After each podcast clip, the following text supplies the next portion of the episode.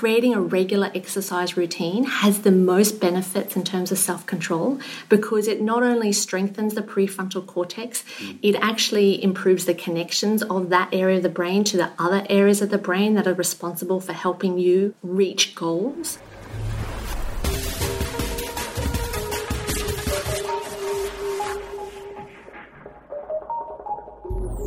You're listening to the Fitness Industry Podcast, powered by Australian Fitness Network. For articles, resources, and inspiration to grow your fitness business and career, go to fitnessnetwork.com.au, where you can also find a huge range of online courses, many of them accredited for CECs and other professional development credits, with up to a massive 30% savings for members of Australian Fitness Network. And for an amazing weekend of face to face learning, be sure to register for FILEX, the main event on the fitness industry calendar, at filex.com.au. Exercise scientist Morwenna Kirwan is passionate about helping people live healthier lives through motivation and behavioural health psychology. Here, she chats with the fitness industry podcast Oliver Kitchingman about short term and long term mindsets, setting boundaries around use of technology, strengthening self control through small daily acts rather than grand gestures, and why PTs should take an afternoon nap.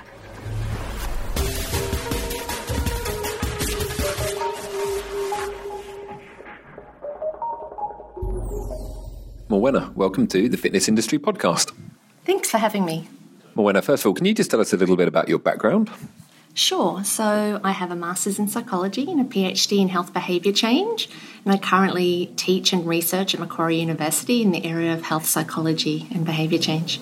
Quite a big area, health psychology and behaviour change, and certainly an area that's become more prominent in recent years. Definitely. And I really focus my energy on upskilling health professionals and how to communicate with clients in a way that leaves the client feeling motivated to change their behaviour. And I focus particularly on lifestyle behaviours, so physical activity, nutrition, sleep, and managing stress.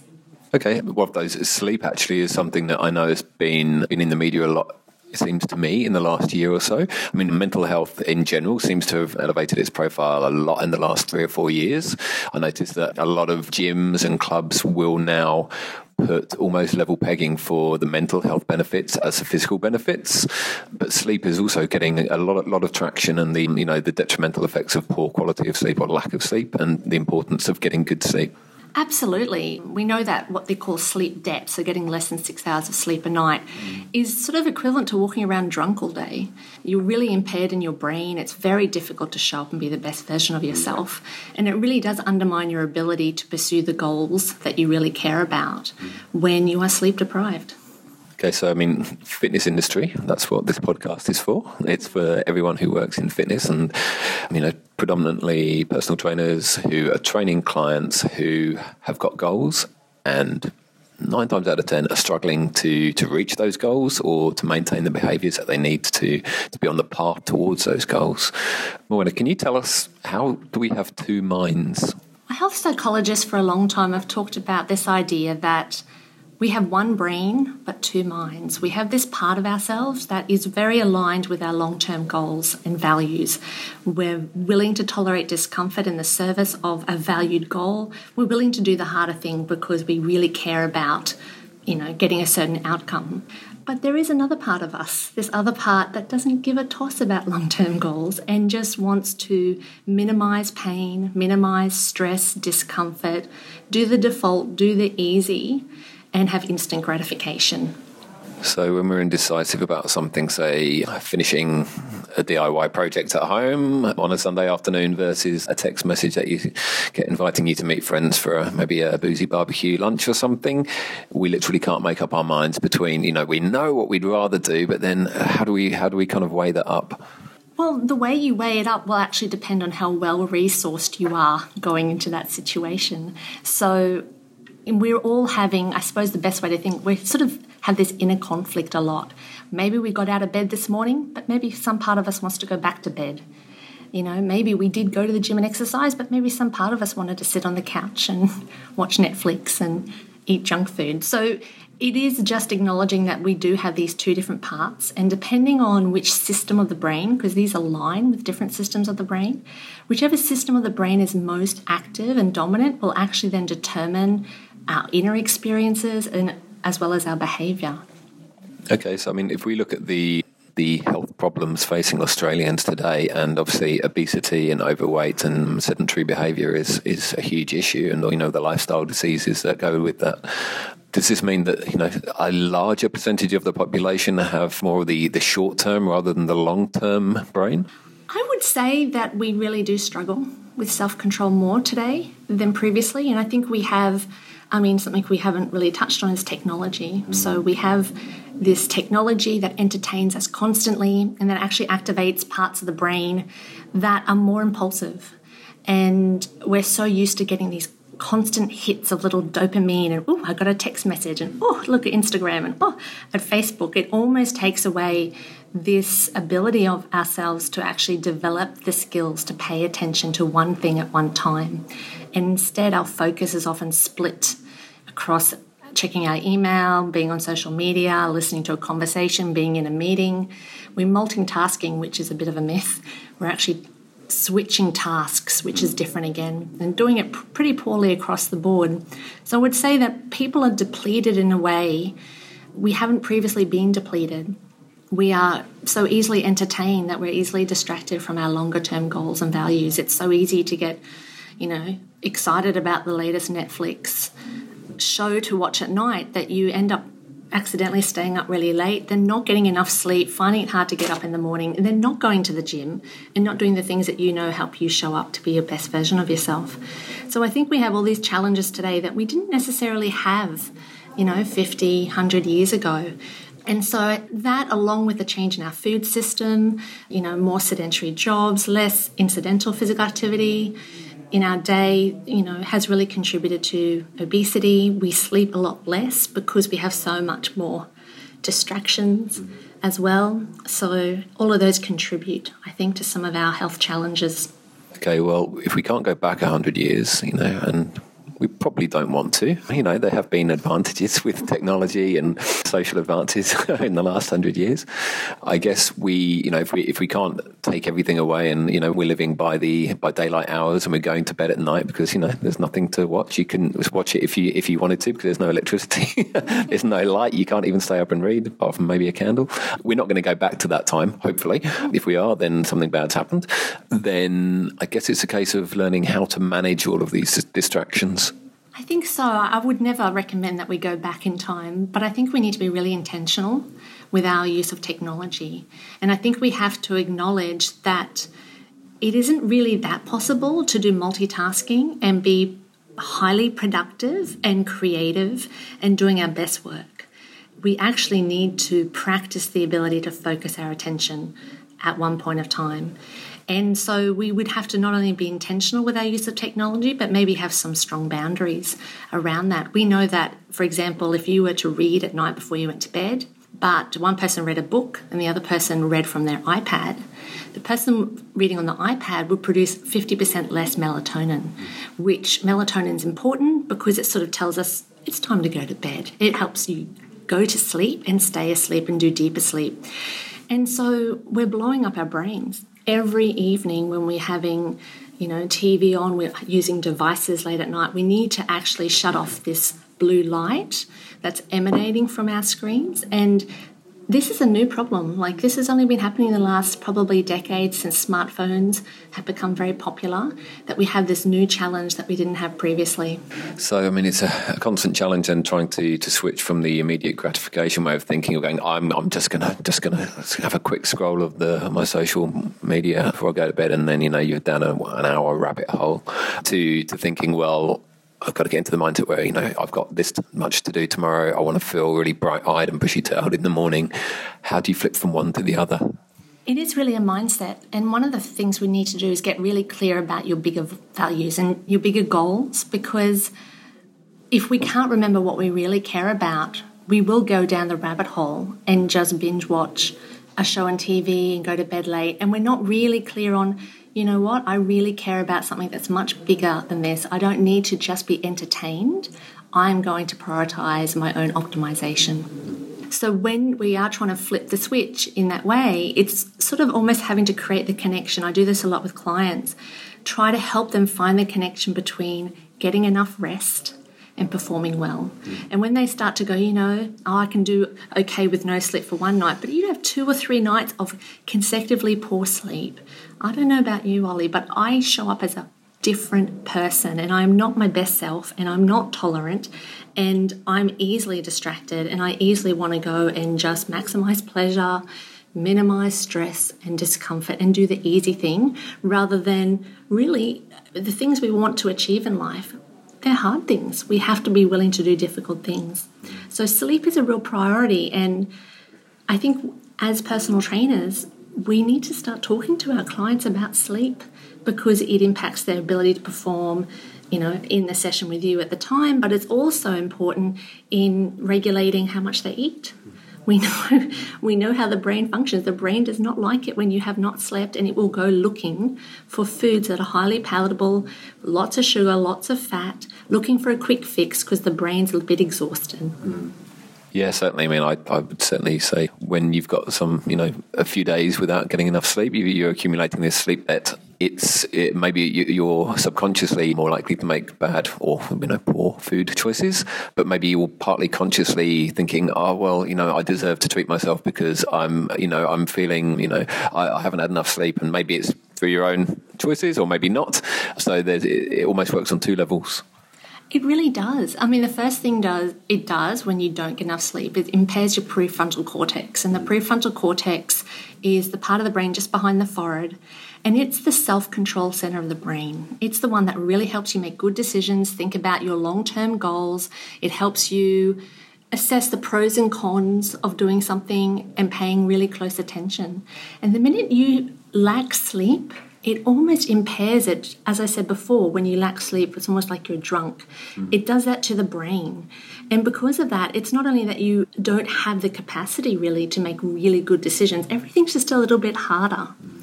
And then, double whammy on that, we let ourselves off the hook. We just go, well, I'm really tired, so I deserve this donut you know and so we start doing what we call moral licensing which is this whole we give ourselves permission to treat ourselves even if we haven't even made progress towards a goal, even if we're thinking about it. So let's say today's, you know, Friday, maybe on Monday I'm going to start a new diet.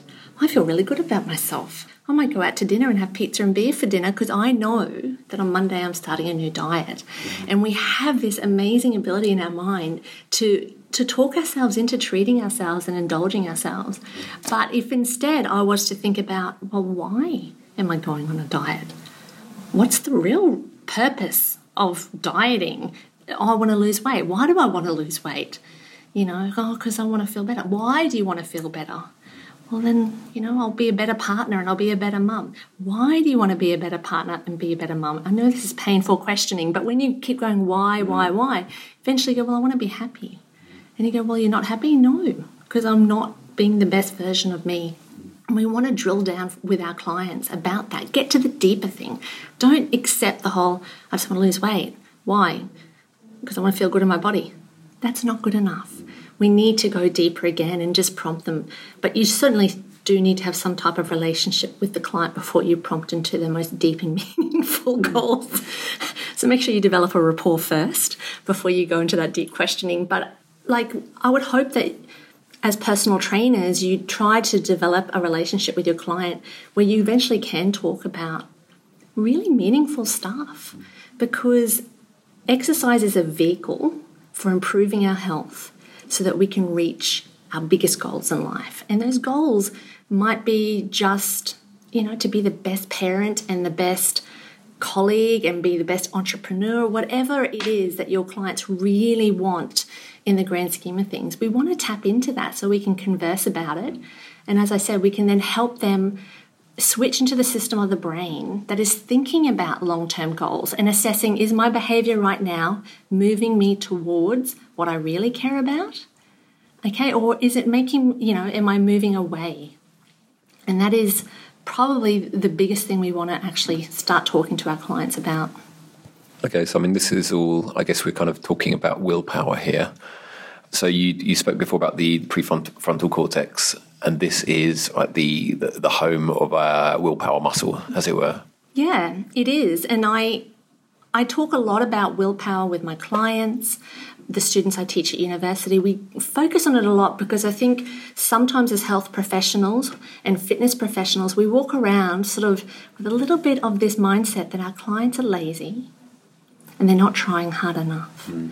And it's important then that that's not actually going to be a great way to create a rapport with a client. If deep down you're thinking, gosh, you're lazy, just harden up, do what I tell you to do, that won't actually motivate your client to actually move forward. So, what we want to do is we want them to help to think about this idea that everyone's conflicted and one part of us wants to do it and one part of us doesn't. And willpower is something we want to strengthen.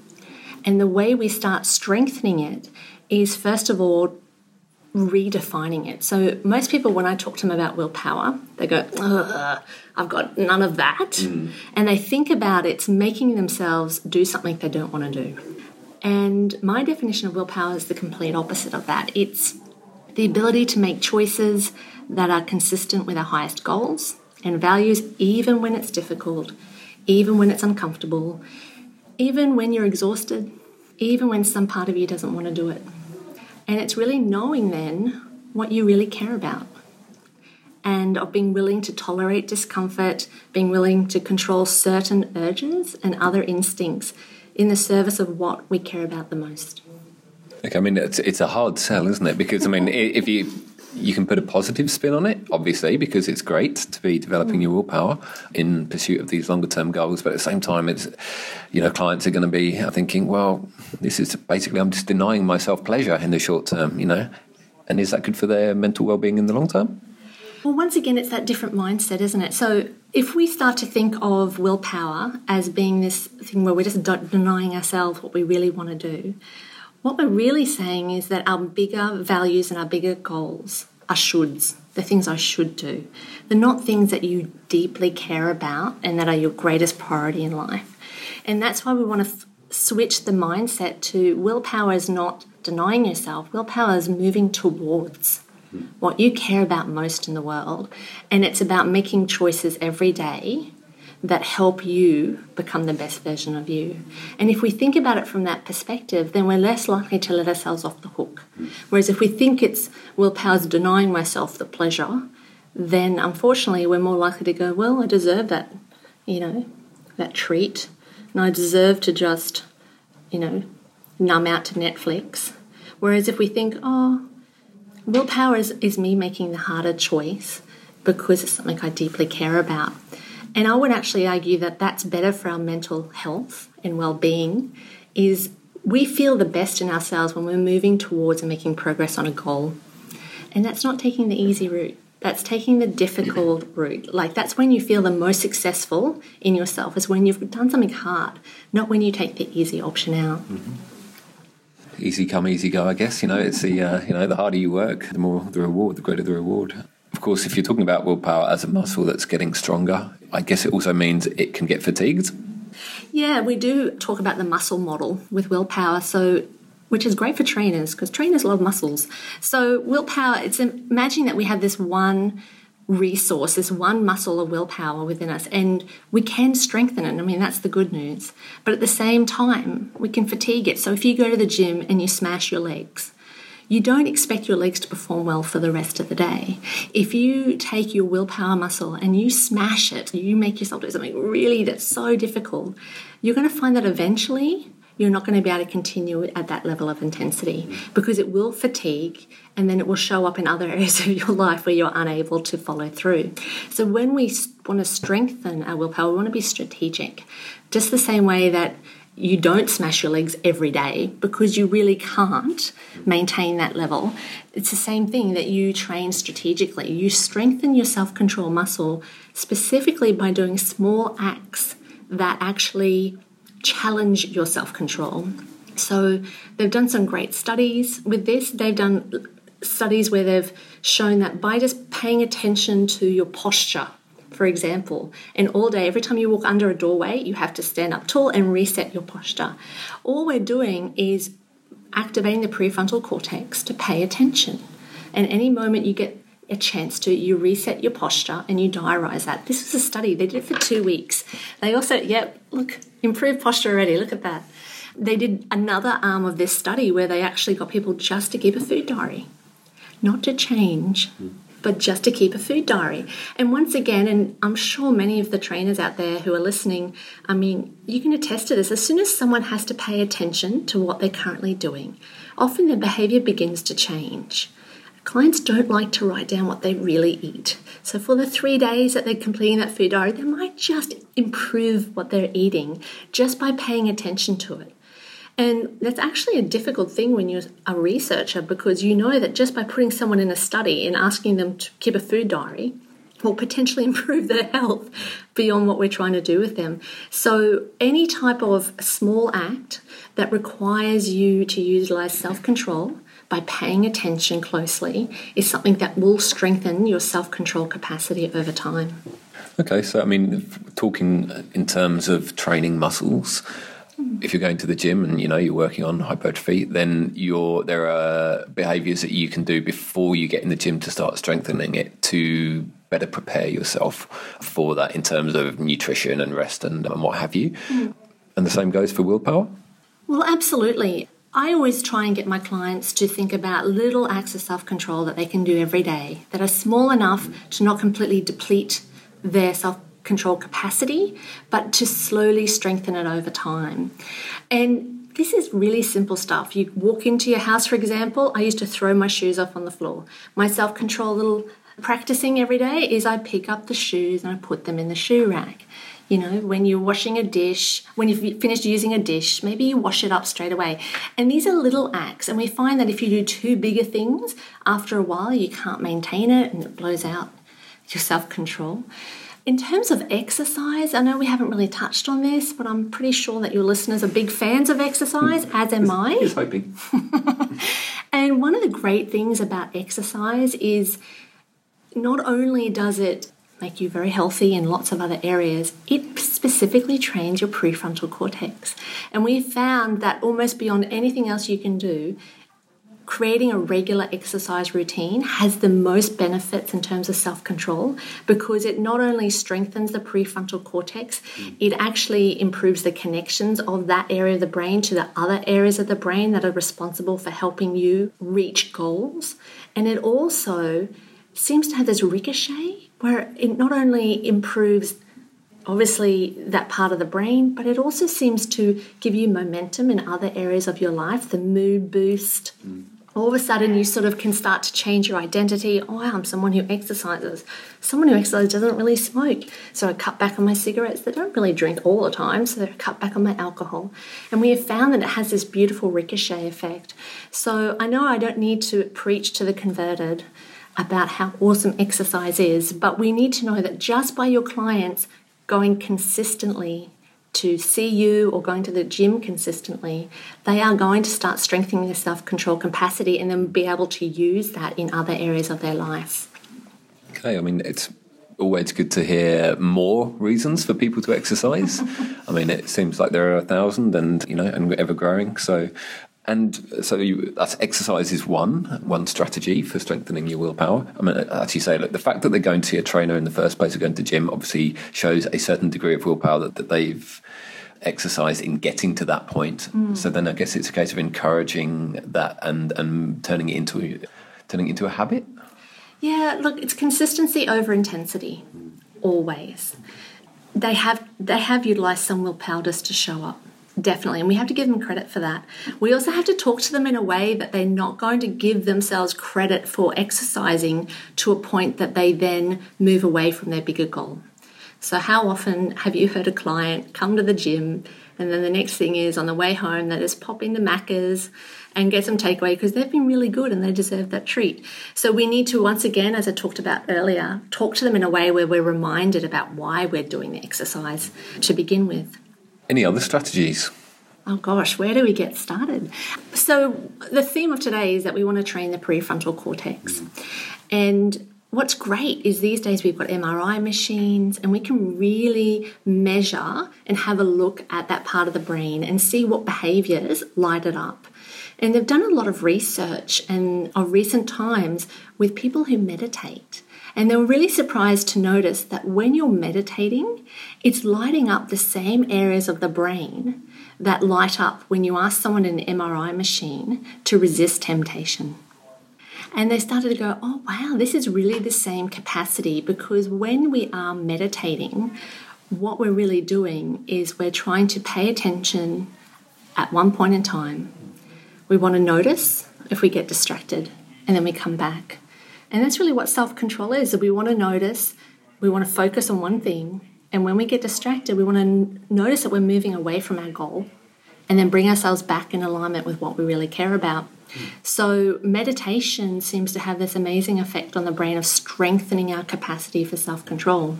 Mm. If I have to choose, like I have a client who's just about to start exercising and I'm like, oh my gosh, I want them to strengthen their self control, I'm going to recommend meditation, I'm going to recommend all these behaviors for them. The first thing I would focus on is the exercise, the consistency over intensity, getting them to try to habitually make it something that they do I would say daily, but maybe that's my bias as an exercise scientist. I just know the awesomeness of it, and I'm sure you're probably the same for all the listeners out there.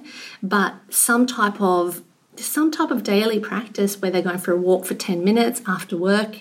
You know, maybe they see you a couple of days a week to train. Maybe they come to the gym other days.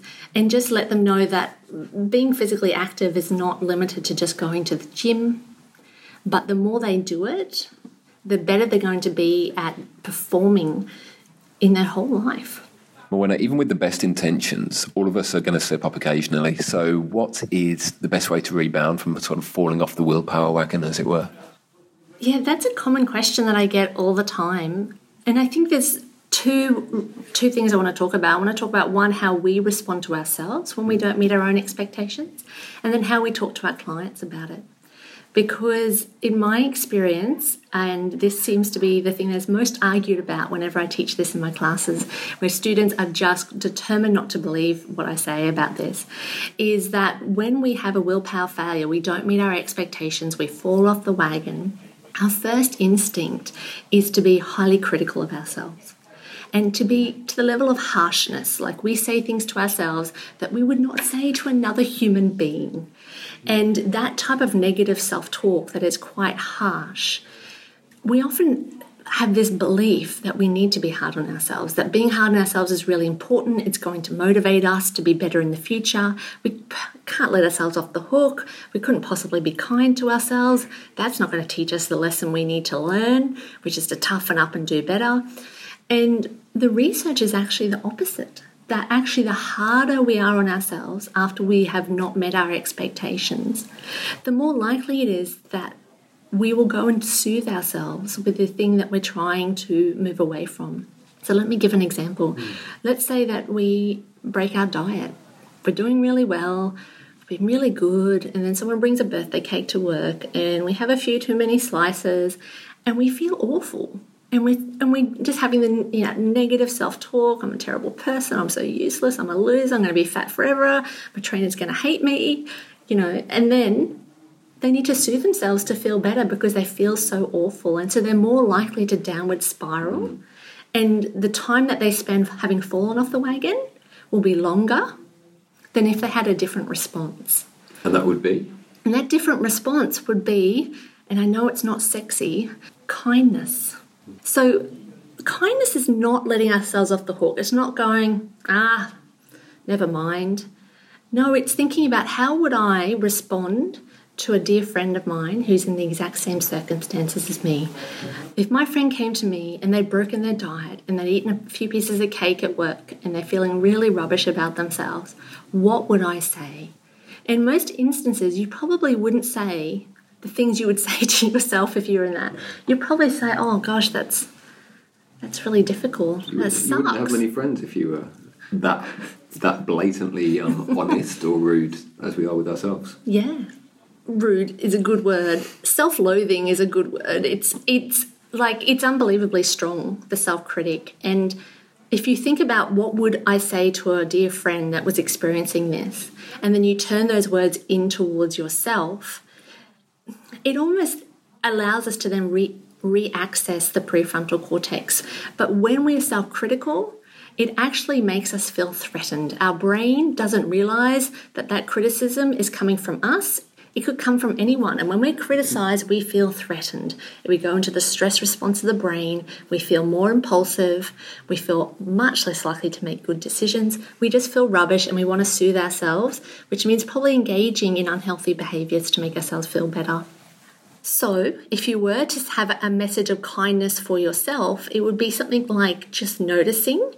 One, I mean, the first step is noticing. It's awareness. So, so often we go straight to that negative self-talk.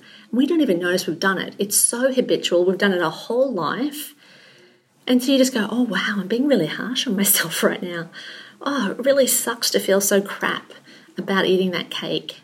That's just awareness, it's just acknowledging what you're feeling. Okay, and then you need to expand it out and sort of go, you need to remember that it's not unique to you. What we do when we're feeling really down is we always imagine it's just us. I'm the only person that experiences this. I'm secretly really flawed and imperfect, and no one else can understand what I'm going through. And so we need to actually consciously choose to to remember that every single person on the planet struggles at times. We all make mistakes that we're not alone. That's the second part of the kindness message. And the third part is actually just to go, take a breath. Can I be kind to myself right now? I know it's not what I want to do. I want to beat myself up, but let me try something different because I've beaten myself up for decades and it probably hasn't worked. So if we can practice doing that type of response to ourselves when we don't meet our own expectations, then we can start doing it with our clients. Because our clients, depending on your relationship, they might confess to you all of their sins when they come to their training session. And how you respond to that can either help motivate them to pick up and put their shoes back on and really give it a good go, or to feel really crap about themselves and just downward spiral. And the way you respond is you acknowledge the difficulty that they've been experiencing. Mm-hmm.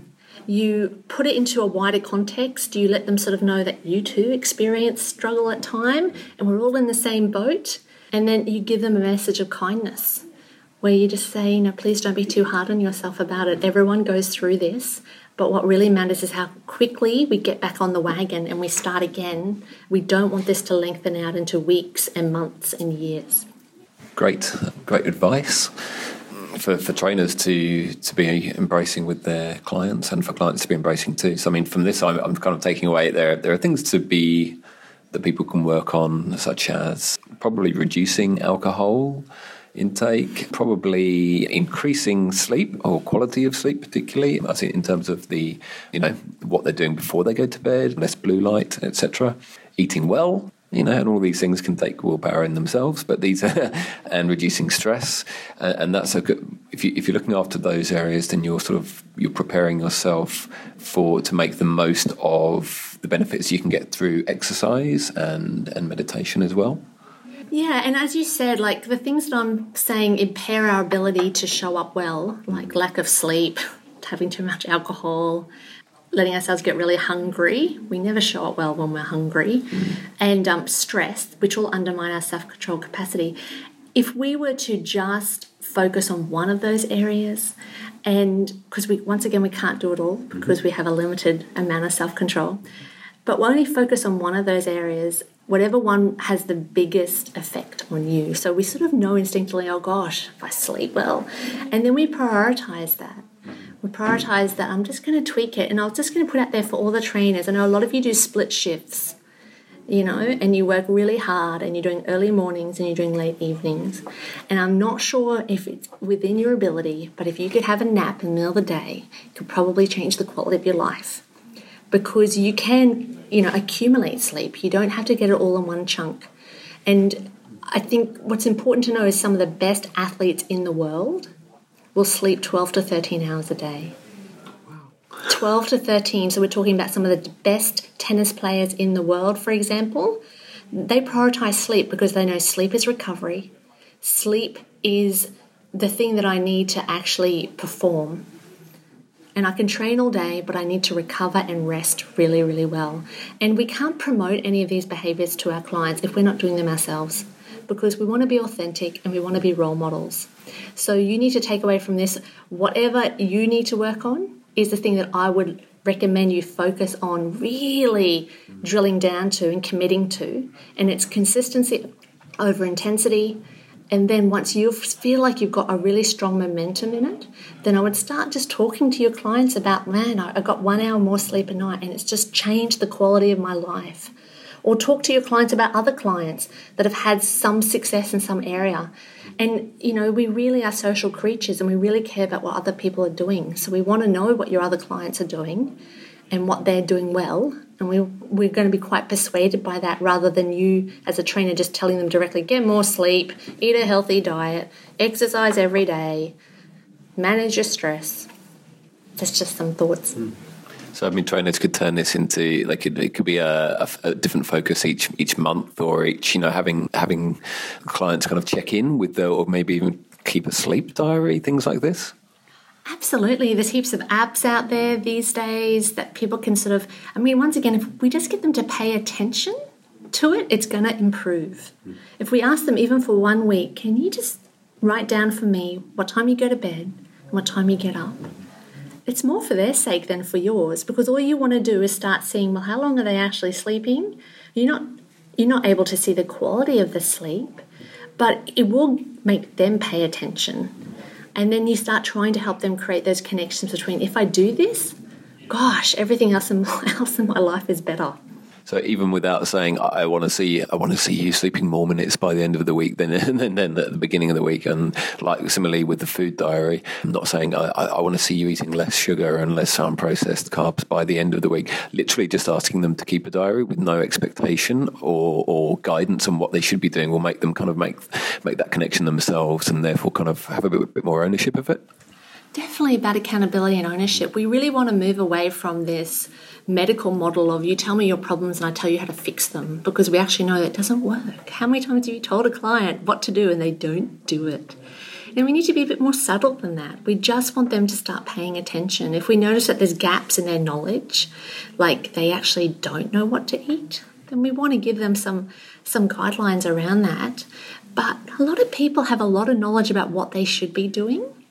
And we really want to support them in trying to create more consistency around doing those healthy behaviors. Ever so many of my students say, "Oh, but tell us the really good stuff," and I'm like, "This is the good stuff. If you sleep."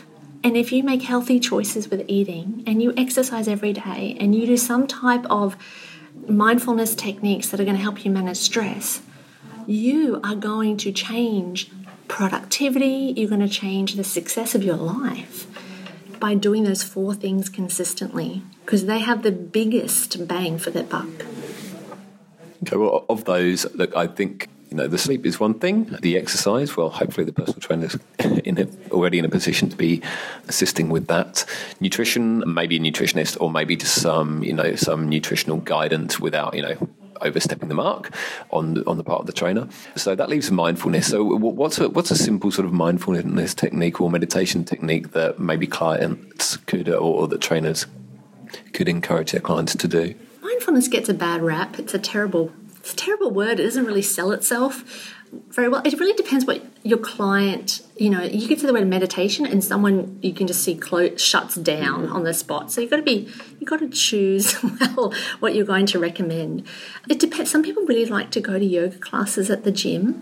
Any type of yoga class will usually have some type of idea of focusing on your breath paying attention to your body. So that's naturally going to cultivate self control because you're strengthening your prefrontal cortex.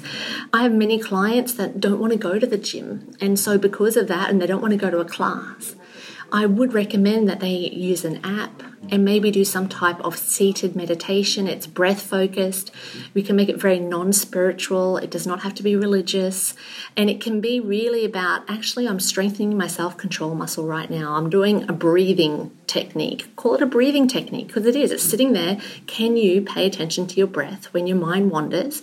Can you notice it and then bring it back? And when they come and tell you that they don't want to do it anymore because they're terrible at it, Tell them how terrible you are at it because we're all terrible at it. And that's the whole point because we want to get distracted so we get the opportunity to come back to our breath, and that's when we strengthen our self control. So they'll be a bit less terrible at it by next month. Definitely, we really do improve. And I know I've said it consistency over intensity. So, because I want to develop a habit with a client, I'll just say to them, I only want you to meditate for one minute, one minute every day.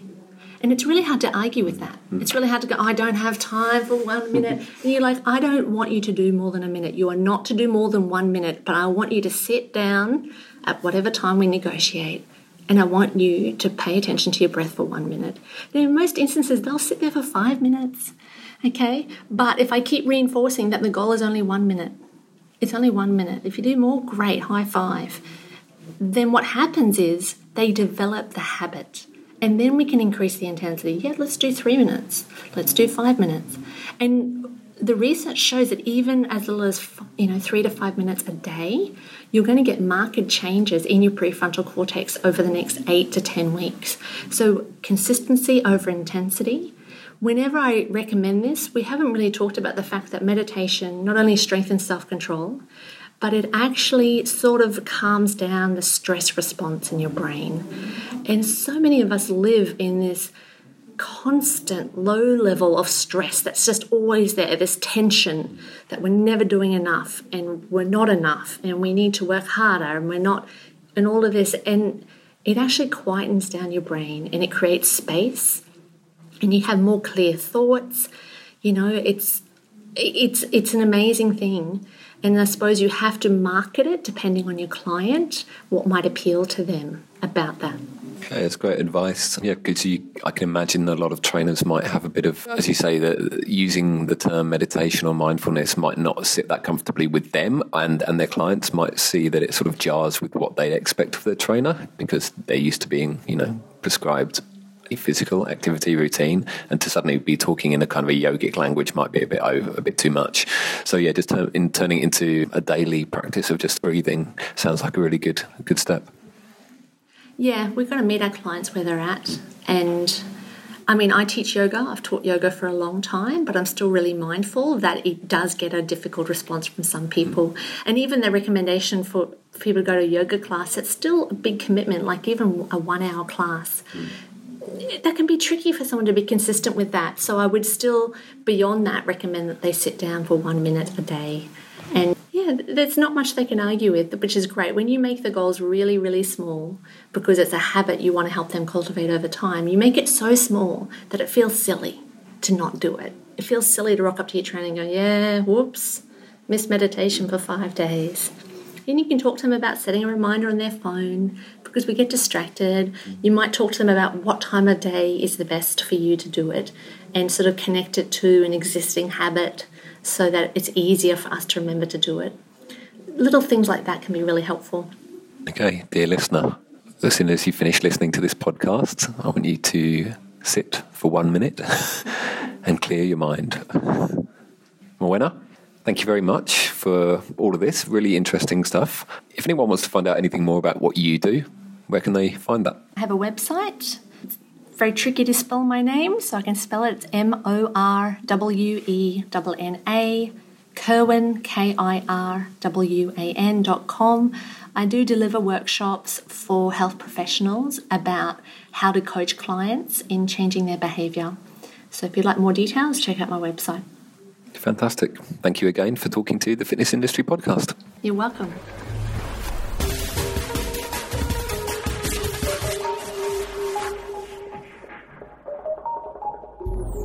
To learn effective coaching and behaviour change techniques, check out Network's online course, Coaching Skills for Maximal Client Results, accredited for CECs and other continuing education points. Go to the Network website, select the Courses tab, and click on Coaching and Behaviour Change. Members of Australian Fitness Network save 25% on this course, so head to fitnessnetwork.com.au to grow your skill set and fitness career today. And for an amazing weekend of face to face learning, be sure to register for FILEX, the main event on the fitness industry calendar, at filex.com.au.